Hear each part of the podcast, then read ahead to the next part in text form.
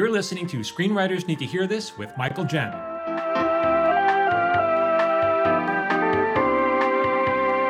Hey, everybody, it's Michael Jamin. Welcome back to Screenwriters Need to Hear This. I have a very, very special guest today.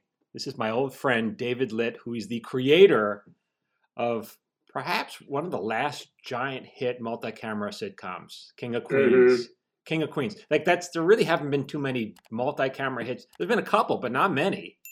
And so here he is, David. and not many that have run 25 years continuously. Oh, you mean still in syndication? You mean still running somewhere? Still, never been off the air since 98. Wow. Well, we're gonna get to all that. I want to hear. Let me just give you a little bit of roll up. So, because I want people gonna want to know who, what else you've done. So you, you actually you wrote on Real Monsters, which is my wife was like a voice on that show. I think we talked about that. She she was Dizzle. Uh-oh. Dizzle. Yeah. Now, now that character may have left. I I I left to do a sketch show what show was that? after about six months. So I was there with was Ickis, Oblina, uh, and uh, Krumm. Krumm. Interesting. Now, okay. Great place to work, by the way, for anybody who uh, uh, has the opportunity. What in, in Uh, kids animation? What's that? Where you cut out? Klasky Csupo. Oh, great yeah. place to work. Did, but, uh, do they are they still making stuff though? I don't know. They used to Rugrats. I don't know if they still do, but Right. they're unbelievably talented and like really great to the creatives. And So in other words, if I if we can build a it. time That was my machine, first, so your advice my, the, my first job uh, I got was on uh, was on uh, Real Monsters, and the earthquake hit the first day I started. right. The Northridge quake hit, so they, to their credit, they paid everybody. They even though they were closed for a couple of weeks, they paid everybody. Interesting. They were the studio too. How well, how did you get that job? Because okay, let's let's start from the beginning. You're from you're you're from Queens. You you know you live that life of king. You know right. And so we'll get there. But how did you get your first job on you know writing? it? Yeah, I don't like to brag by telling people I'm from Queens, but yep, You can't I hide it. am. Um, that's that obvious. Um, how did I get that job? Here's how. I I fast forwarding a little bit. Uh, I moved from New York to LA. The first week or two I was there, I made a commitment. I was going to go to every party I got invited to Mm. because I'm not a party guy. I don't like going to these things. But but I felt like I had to make friends. I needed to meet people. So somebody, a friend of a friend, said, "Hey, come to this party out in the Palisades." I said, "Okay." I meet this uh, kind of diminutive little woman, little girl, Uh, very sweet. We chatted for like an hour. And uh, I go home and I get a call the following day from her. And my ego, I'm thinking, oh, she's totally into me. But uh, but she wasn't. As it turned out, she wasn't into me at all. But she had a job for me and wanted to know if I was interested in it or not. And of course, little did she know, I was living on my credit cards. I was literally, I had four credit cards maxed, uh-huh. and I was taking cash off the fifth to pay the four. Did you have any And kind of she's date? going, Are you interested? It was, by the way, I still remember it was 2000. Uh, it was 2000 a week, and I was like, uh, Yeah, I'm interested. But you, wait, she and she worked for Klasky Csupo. Her name was Laverne McKinnon. A shout out to her. She's, she made my career. She made my life. I Right. mean, she took a chance. She didn't know me from shit. She just thought, oh, this guy's funny. And you have and you No had a script ready. She, she must have read your script. No, she, not at that point. She hadn't. She subsequently read something. Um, but at that point, it was like she was going on instinct. Like, oh, this guy made me laugh. Wow. We have a comedy coming up. And Let's she bring them in and meet with them. and so she worked with at, in development at Klasky Csupo. She she was right underneath Arlene Klasky and Gabor Csupo. That's the Klasky and the Csupo. Right, and they're the producers of that, Um, that the show. That, but but wait, wait, how long had you been in LA at that point, and how were you making a living before before that at all? Uh, let me think. Yeah, she was okay. I had literally just gotten out here. Okay, I was living in New York and I was working in advertising. And I was um writing sketches. Sat I was writing sketches for Saturday Night Live. Uh-huh. They didn't know I was writing sketches for them, but I was doing it Right. uh, somebody I knew knew an, a, a manager named Barry Secunda. Okay, he managed Franken and Davis, Yeah. and um, another guy I feel like I owe a lot to because he didn't hang up on me. He didn't like he he said, "Come in, let me read your stuff." He read all my shitty sketches that were at the time. I thought this is genius.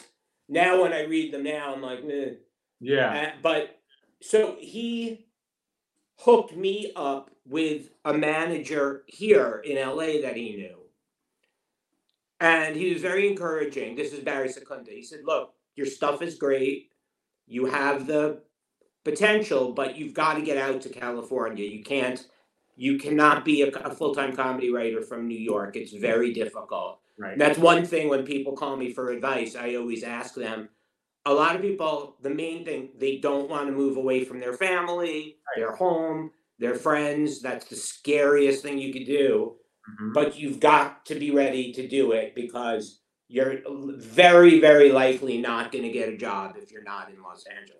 I say this all the time. Once you get good in Los Angeles, once you get Michael Jamin level, you can live anywhere in the world.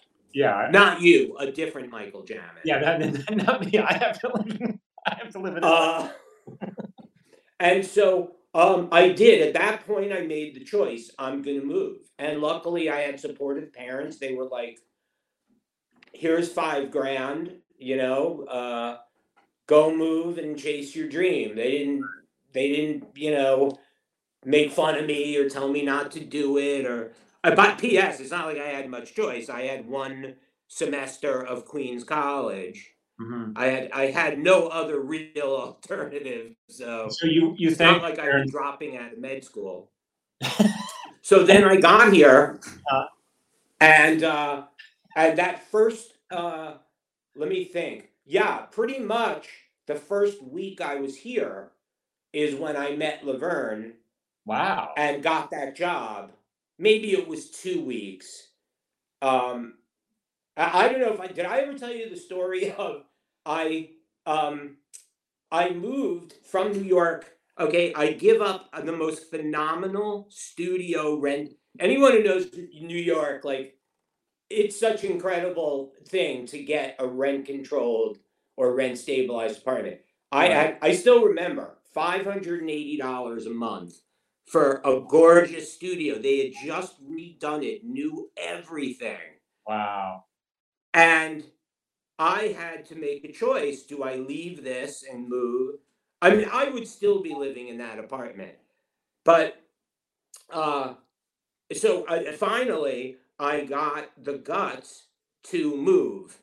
Okay. My agent, I what happened is I'll I'll give a little secret. I don't even know if they do this anymore, but there's something they made back then called the Hollywood Creative Directory. Right. Okay, it was a big green book and it had all the agents in it, Right.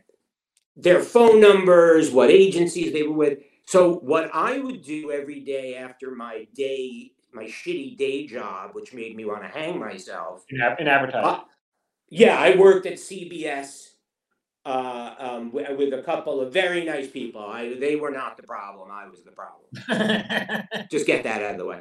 Um, so I, uh, I, I went out to a couple of agents in LA. About three or four of them said, "We really love your material." Well, well I was shocked. I didn't think I was going to get any agent. Uh-huh. And as it is, I wound up getting my pick of about three or four, not not A level, Right. but you know, B plus level, some pretty good agents. Right. Uh, what we now would probably call boutique agents. You know, Right. the somebody at Broder was interested, Broder Kurland. yeah. So. Yeah. so right, yeah. I mean, you you know of what I speak. Yeah. So, but listen to this. It gets it gets so great. I I decide to load. I've never been to Los Angeles in my life. I load everything up on a truck. My buddy, I know one person in LA. He goes, "Stay on my couch until you find yourself an apartment. It's fine." I said, "Okay, great. I appreciate it." I get out here. The agent that uh, decided to take me on I don't know if I should give her name or not, but she says, "I want, uh, I want you to meet me." There was a place called Cafe Figaro. Yes. I don't know if you remember it. It was on Melrose. It was like a big In West Hollywood, right? in West Hollywood, Yeah. and and I was like I said, doing the multiple credit card thing, and I needed a job, so I had just applied there to Cafe Figaro, and they were about to start me on Monday. So here I am meeting with my agent on like a Wednesday, Thursday, prior to starting. Right. So I meet her, right? Now now picture this. My stuff is still on a moving truck coming across the country Uh, with no destination because I haven't found an apartment yet. right. I'm going to look for an apartment and I'm going to then call the moving company and say, here's where you need to deliver to. So, in the meantime, over lunch, as we're having lunch, this agent is acting kind of odd. And I'm like, why is she acting so weird? Okay, so finally it comes out. She says, listen, I need to let you know I'm leaving the agency. It was Innovative Artists yeah. she goes, I'm leaving the agency. And I'm like, I'm not joking. I just got there. I hadn't been there 24 hours. Right. I'm like, okay, uh, well, I'll go with you. Where are you going? She says, no, I'm leaving the business entirely and I'm suing them for sexual harassment. Uh, We'll have to get the name afterwards. I think I might have, we may have had the same agent. so she, I'm not joking. Well, Uh, I have to say that we turned out to be good friends as time went on. She, I don't want to give too many specifics, but we'll talk after. Yeah. We'll talk off the air. Yeah. But uh, All the good stuff is off the air. I don't want the four people listening to know. um, but what happened is, uh, and by the way, capping this whole thing, when we get outside to get our cars, she goes, "Do you have money? I don't have any money, and I can't pay the valet." I paid for her valet, but but here's where the story turns into like a positive. It's like Uh-huh. I called all the agents back that I had that was that had been willing to take me on and that I had passed on and I told them what happened. I said, you know, I came out, da, da, da, blah. Luckily, I had left it on good terms and I did wind up connecting with uh, a great agent um, at uh, Premier Artists. Mhm. Her name was Susan Sussman. Okay. A great one of those agents that knows how to start people on their way to their, you know, to their first job. This is back in the days when people had actual patience with your career and and would nurture you along and you know, you remember that. Vaguely. Um, and and so and she was great, and um, that was when I fortuitously met this woman from Klasky Csupo, and I I within two days or something I called Susan Sussman right. and I said, "Look, I think I may have a job. Can you negotiate this for me?" Mhm. And the rest was history. She took me on, and um, and that was that. Yeah. But then why did you then why did you leave Real Monsters so quickly though? I left Real Monsters because I got it was a it, Real Monsters was a, a Nickelodeon Right. children's show. Right. And that wasn't, while it was writing and a great introductory job, it wasn't my dream. I mean, I didn't come out to write light children's comedy.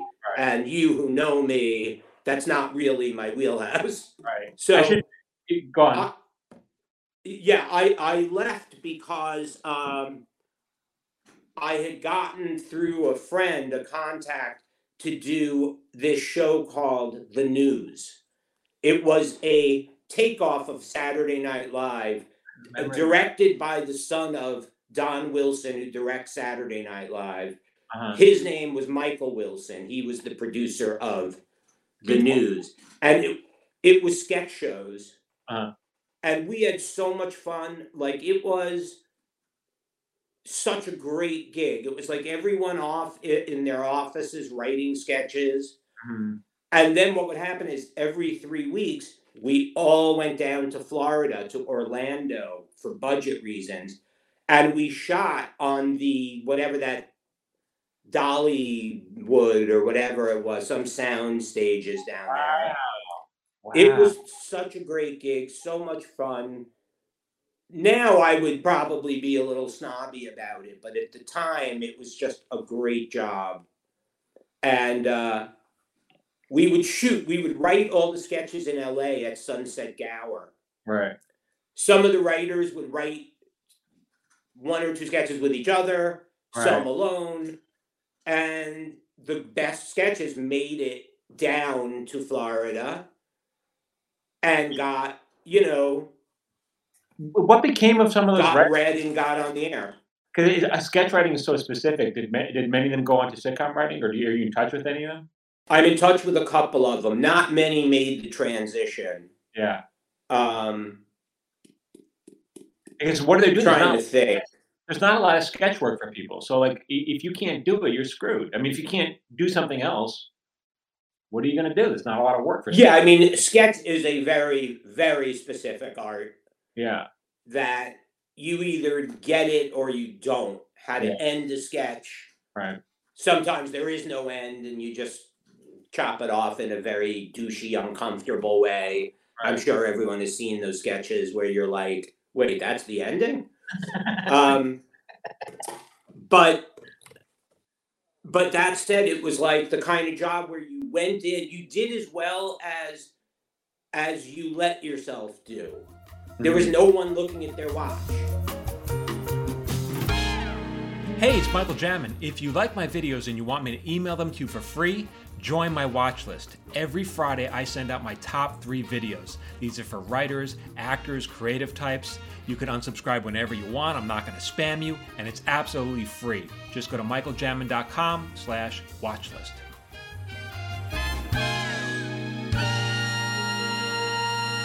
Okay, so you were, I'm sorry, so you were saying you were working as a property manager. It was reaching a point though where I was it was so tempting to have free rent, but I was getting I was being pulled in two directions. It was like I'm getting my sketches on the air and I'm getting a call.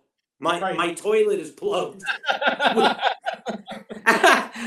so I'm like running home from a table read to fix a toilet, you know? So finally, again, much like New York, I had to make a hard choice and get away from the comfortable. These look pretty good on me. And get away from the comfortable. And I and I quit the job and I wound up getting a uh, uh, moving out, getting an apartment, and and that was that. And then from there, uh, let me think. From there, oh yeah, then I wrote an Ellen spec. Remember Ellen yeah, of course. with Ari Gross, and I Yeah. love that show. Yeah. Um, and by the way, here this is a great lesson for anyone who, who cares enough to listen to what I'm saying. you know, a lot of times people say like, I I wrote a lot of specs. I probably wrote about twelve or fifteen Right. specs. I wrote a Herman's Head. I wrote a lot of you know just shows I really liked. I didn't worry so much about will it get made, will it I just knew it was it was like sharpening my Right. My knife, you know? And um I wrote an Ellen, which everybody was like, why are you writing an Ellen? No one's watching it. It's not, you know, back then the big ones were like mad about you and Mhm. Seinfeld. And I said, I just love it. You know, I don't know. I mean, I love it. So I want to write it.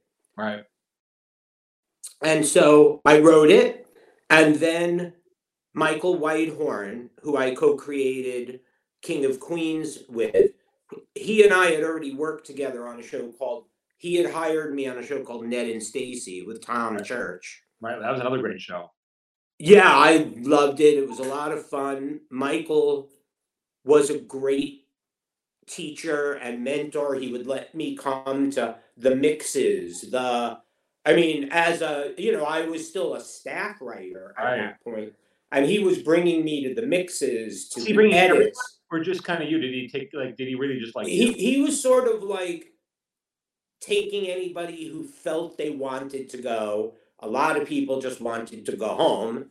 Uh-huh. after a long day. But if you were really dedicated and wanted to learn, he was 100% about including you and explaining how come you're doing that? Why can't you, you know, why why can't we do it this way? And he would explain and I mean some really just dumb questions I would ask him and he he was great. Yeah. And I think from Ned and Stacy it became obvious we worked well together. Mhm. Uh, so that when King of Queens came along, he was very open to um, to writing something together. Sony had a stand-up comic on stand or whatever, a holding deal, which was Kevin James. And Michael called me and he said, "Look, I found this comic. I think he's pretty special. What do you think?" And I watched it and uh, I thought he was incredible too. Now, if I'm being honest, I needed the gig. I probably would have said he was incredible no matter what, but he was. You could just tell Kevin was special. Yeah. And uh, so the next thing you know, Michael and I are writing uh, uh, this pilot together. And yeah, and that was another great experience. We wrote the whole thing in like three weeks Mhm.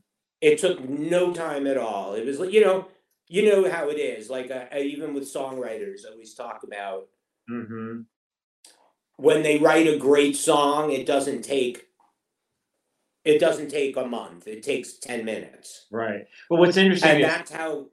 but you like, sorry, well, what's interesting is because, like, it was his clout. It, you know, you you he needed you. You had a good idea, but he also you needed him, right? Because he was he had a lot more clout. He was way bigger. Oh yeah, right. yeah, very much so. In fact, some of those people think, well, how am I gonna? How do I sell my show? But they're like people off the street. Like you, you know, you have to find someone who's in the position who can sell a show. You know. Yeah, I mean, w- without getting into too many specifics, I will say that after Ned and Stacy, I was sort of the golden child. Uh, uh, it, you know, in the new writers that were out here, I was a little bit sought after, Uh, and I got on a show that doesn't need to be named, but it was not for me. It started out as one show and became another uh, and I just felt like, hey, this isn't what I signed on to do. mhm. And that made them very angry. I, coming from New York, thought, I'm going to use the honesty approach. I'm just going to tell it like it is. Well, it would have been better for me just to say my uncle died and, uh, you know, I got to leave Mhm. instead of the truth because the truth hurt. The truth was I'd rather they kept asking me in fact I remember what show are you what show uh, are you going to? What did you get an offer? I kept saying I don't have any other offer. It's not about another show. I I had the balls even at that point. Yeah, you, you would never do that now, ever. I don't think so. Yeah. I don't think I would now. Uh, but at that time, I just was filled with myself enough that I said, you know, so what happened was in, in that interim is when Kevin, is when Michael came to me with Kevin, Mm-hmm. and the studio was the same studio of the show I just left. Mm-hmm. And they were not having it. They were like, We want you never to work again. We intend on ruining you. We want to squash you like a bug. They were very upset at my hubris that I had said, uh, you know, uh, they they were done. But And to Michael's credit, uh-huh. he fought for me. I- I mean, he didn't have to, Mm-hmm. but he like went to the mat. He was like, "Look, uh, if you don't bring David in on this, I, I'm not going to write it." Wow. And that show made a ton of money. Your show made a ton of money for the studio. It did. It did well. Yeah. Yes, it did very well. Yeah, Wow. it changed my life. He changed my life. Michael changed my life. Yeah. And then, yeah, okay, go on. Do you want to tell a little more, any more of that, creating King of Queens, or like, you know, getting it, you know, how the pilot shot? And I'm sure people want to hear, like, your, don't know, Yeah, sure. Um, yeah, we wrote the pilot. Like I said, it took two or three weeks. uh It just flowed. It was like But then casting it, okay, you had you had Kevin for sure, and then you had a cast. Well, we'd already had Kevin, and we knew we, with the second we met with Leah, we knew that's the, our couple. right.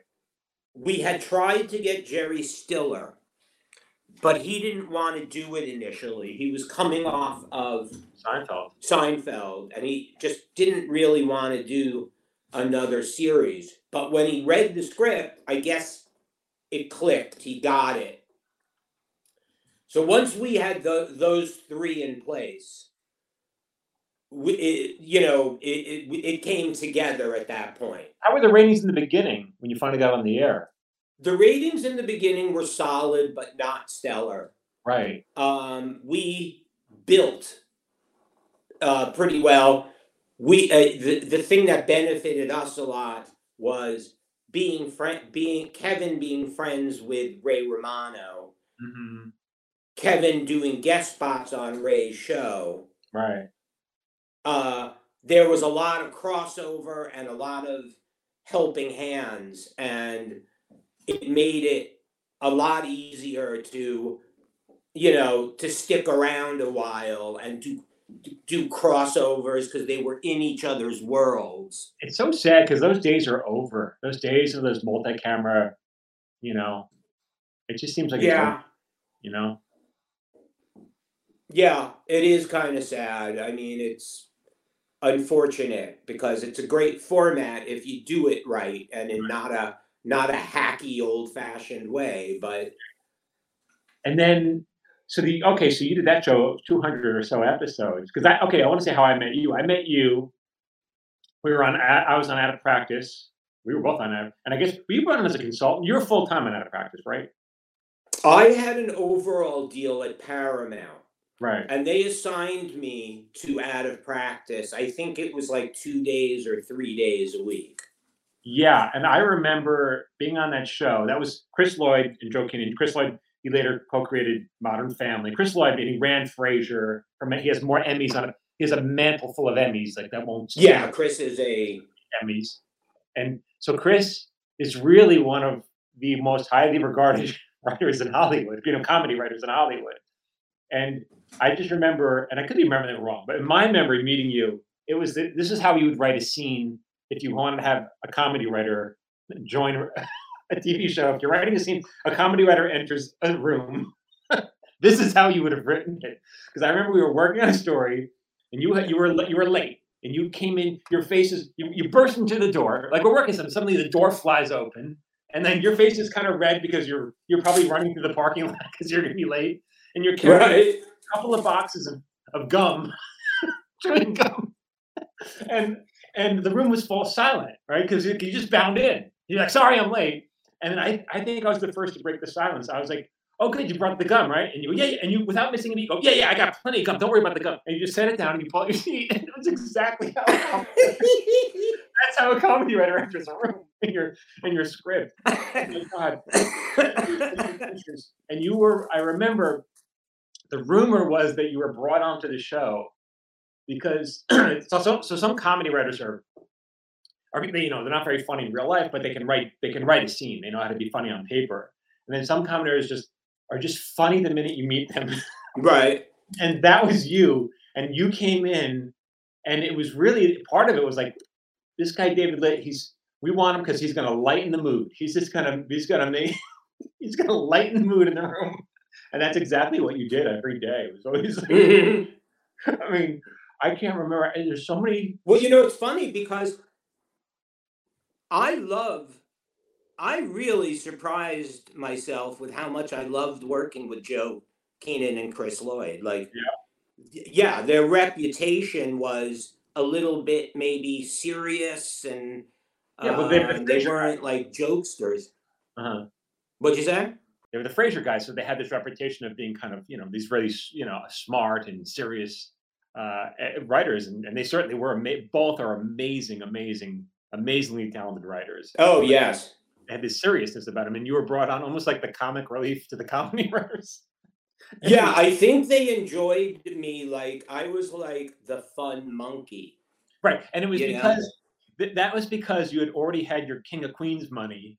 like none of us had that money in our back pocket, but you right. Everybody was nervous. We we were worried about being fired. right. Yeah, you're right. I was a little more relaxed because I wasn't sweating it so much. But once I got to know them, I wanted to do a great job for them. Yeah. But uh, I remember one time, this is one of my favorite stories, is that we're we're stuck on a story beat. We're stuck on this thing for I don't know an hour or whatever. We're struggling this beat, and then you and then you kind of broke the silence. You go, okay, here's the bad version. Let me tell you the bad version of the scene. And then you spent like five minutes laying out what you thought like what's the hackiest worst version of the scene. Uh, and then Chris Lloyd just looks at you, goes, "Uh huh. What's the good version?" And you just go, "Oh, I don't have that." and you almost fucking lost it. Oh my god, it was so fun. It was so funny. Oh, oh my god. Was that was that the room where um I used to have some funny bits that I would like literally take around different rooms with me. Yeah. I'm trying to remember. Was that the one where I would do milk and cookies time where I would like stop for a minute? Just no. totally I would say to, to Chris, I'd go, Chris, it's milk and cookies time. And he'd go, okay, go ahead. And I would literally just shut off and have milk and cookies at my desk while everybody else continued to work. It was so funny. I remember you coming in. I remember you. I mean, I remember you coming in. You got. You were the one of the first people to buy an iPhone, and then, and I think you came in with. uh I think you upgraded to an iPhone two, and you came in with you like this iPhone two is going to change my life. It's going to change my life. And I said, I think I said no, but you said the same thing about the first time you got the first iPhone. The iPhone. You go, yeah, yeah, yeah. I know I said that, but I I mean it now. I mean it. the two my life. No, I said it before, but the two is going to change my life. the two is the one. You're fighting so much. Oh my god! I just we just you just made everyone laugh so much. I remember one time. maybe I shouldn't even say it, but I'm going to say it anyway, unless you tell me to cut it out. We were on the stage floor watching rehearsal, and you lean over to me real quietly, and you go, "Do you think Chris would mind if I flew to New York now?" I think he would because he's he's paying you. He wants you here for the rewrite. And you go, yeah, yeah, you're probably right. And that was the last I heard of it. And then we go back to the room, and you're nowhere to be found. and then your phone rings a couple hours later, and I'm like, hey man, look, where where are you? And you go, I'm at the airport. I'm getting on a plane. I can't talk. Tell Chris I'm not gonna make it. it's just so funny. And I we were just like all just laughing about it. We were, we were just everyone thought it was the funniest ballsiest thing. Yeah, you're right. He'd get mad. I did. I pulled a great one. I was on according to Jim. Right. And the way they worked there, each room would take a half Mhm. of the script and go off. Uh, and um, I remember it was like we had our half, you know, and we were all working. And one day after, I don't know, we were maybe 10 pages in, I got up and I, I to go to the ostensibly to go to the bathroom. But instead, I couldn't fight the urge to just keep going to my car and go home. I couldn't find it. So I get home and there's the greatest messages from the producer of the show going, David, hi, it's Suzanne. Um, you just left to go to the bathroom and uh, you haven't come back yet. We're just getting concerned. So uh, just, you know, I guess we'll see in a couple minutes. And then like another 10 minutes, another message. Uh, David, it's Suzanne. Could you let us know what happened? Um, we, you're not back here and we're we're getting worried and then the third message was like did you go home Wait, did you get in trouble for doing that? i did not I did not. See, if you're funny enough, you can get away with this stuff. Um, I would well not. that's what you know my, the lesson i'd like to impart if there is one Uh-huh. it it really is fun to be a wise ass and funny and make everybody laugh but like you got to bring something to the table or you're just going to get fired Yeah, yeah. You know, you've got to, it's great to be funny and crazy and do bits and hopefully bring up the level of people's spirits in the room because it can get, Yeah. it can get arduous. Yeah. Yeah. But if that's all you do and you're not contributing, you're going to be a distraction and you're going to get, so that, that's something that gets earned over time, Yeah. you know? Yeah, for sure. And then, well, what? And so, what? And oh God, that just hurts. It hurts my stomach thinking how funny that was. Tell them the story about uh, about the uh, the what do you call it? The drone. the drone. Was that with you where I brought a drone in No. on? Uh... Oh no! Wait, that was Big Bang. Yeah, you. All right. I, I should mention these. Are, you also worked on Big Bang for a little bit. What did you do? What What was that story? Yeah. What? Who was that? If it wasn't you. Shit. Well, I bought a drone. Mhm. Okay? And uh, you know at the time they were very new you know they'd Yeah. go up a hundred feet and over and uh, so i bring it in and i'm like hey guys how neat are these? And it was another writing group. Oh i know who it was. It was uh, do you know peter uh, oh god. Hmm. shit. Anyway it doesn't matter. It, it was, it, you would know him but we all went outside to like use this brand new technology. So i'm like guys check it out you know next thing we know i let it you know it goes up and continues to go up. I couldn't get it to go down. And we lost it in the sun. We're looking. And we never found it. It just got stuck in the treetops. It's probably still there it was like a hundred and twenty dollar drone. I used it once to, to make it go hundred feet in the air. I never saw it again.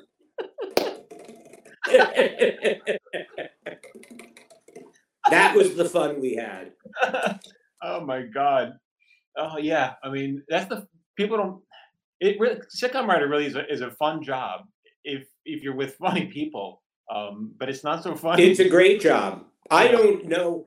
People need to understand I am a dinosaur. I mean, I the experiences I had, you probably wouldn't have anymore. yeah, I think so. Yeah. um, which is a real shame because it's comedy and it should be fun. Yeah, it's it's funny. It was because we Jay Kogan did. The, you know Jay? Have you worked with Jay? Yeah, of course. I've never. Oh, okay. I worked with Jay on Ned and Stacey. Oh wow! Because he, he did uh, he, this podcast a couple a week or two ago, and uh, he kind of said the same thing. That the, you know rooms have tend to change. That he would do a lot of room bits, and you kind of really can't really do so many of those room bits anymore. But for for what it's worth, better or worse. But you know, uh, you know the, the world has changed. And I know. Remember, I even remember after out of practice, you really wanted to do. You kind of just wanted to consult. You wanted to come in a couple of days a week and consult, which was something you could do couple years before. You could there was there was some demand for that, and now there's just no there's no room for that anymore. Yeah, yeah. The the real em- emeritus writers, you know, the writers that were really um, looked up to, Yeah, could get a job a day on uh, doing punch up on one show, a day on another, hmm and those times right around then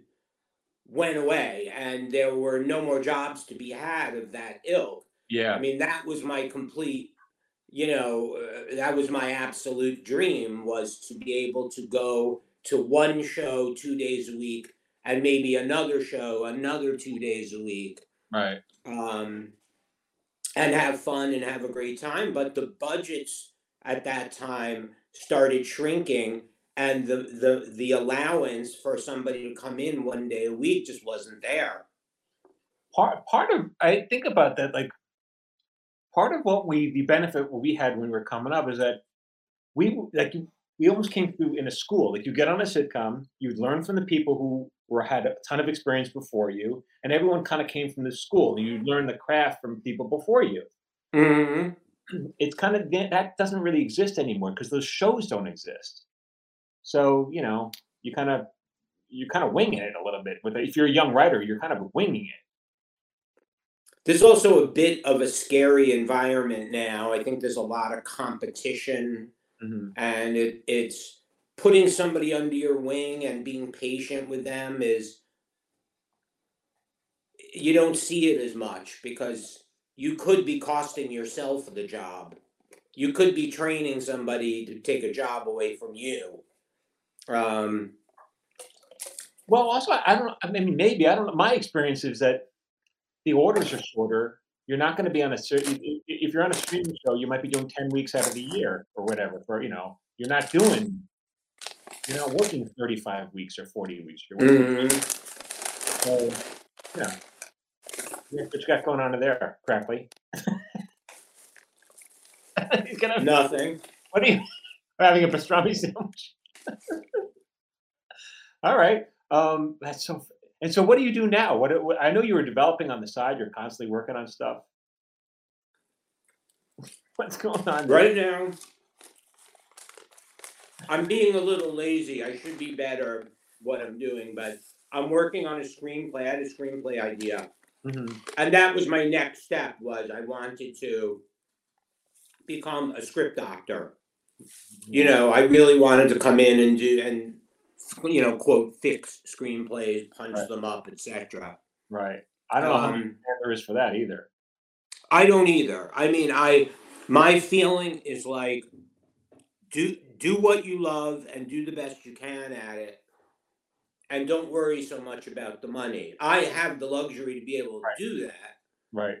but I I really love you know, my dream would be to get a call and come in and work a couple of days a week on punching this script up or making that script funny, but um you know, for now, I I like working on an idea. I had an idea that kind of hit me that's something I want to finish. So Right. that's what I'm doing right now, and it's great because your time's your own. You know, you can work on it in the morning and and do whatever you want later in the day. I'm also trying to do some dog rescue stuff. You're a dog rescue. So you walk around with a net into alleys yes, it's like in the cartoons. I sausage. them with a big cargo net. no, I found out this horrifying thing that there are these wet markets in China that eat dogs alive. Alive. alive. That's Alive. That's too fresh. That's too fresh. Yeah. Um so I've wanted to start volunteering for dogs for a while. So I'm looking. I, I'm thinking about. I've been taking care of a cat for like the past four months. Right. She has since disappeared as of last week. I can't find her anymore. Taking care is not the right word then. Yeah. No, taking bad care. Let me put it that way. um, but the the writing is something I will never stop doing. I mean, I love it. it. You know, some days, even a week, I might go and uh, you know get lazy and drop off, but it keeps me sane. It's a fun way to keep your imagination going. Yeah. And you know, it's really a different thing when you're doing it for yourself as opposed to as a job or to make money or to Mm. pay your bills. That's a different set of stress and responsibilities. Uh, Do you have any other? Do you have any other advice for new aspiring writers? Any advice for what? New and uh, new and upcoming writers. It is a great way to make a living. There is nothing more satisfying Yeah. than making a living as a writer. But just stick with it, you know? Don't Right. treat it like something you do when you feel like it. If you want to write, give yourself hours. I don't know how you guys write, but like I make sure I'm in front of that computer at least three, four hours a day, 11 till 2, 11 till 3.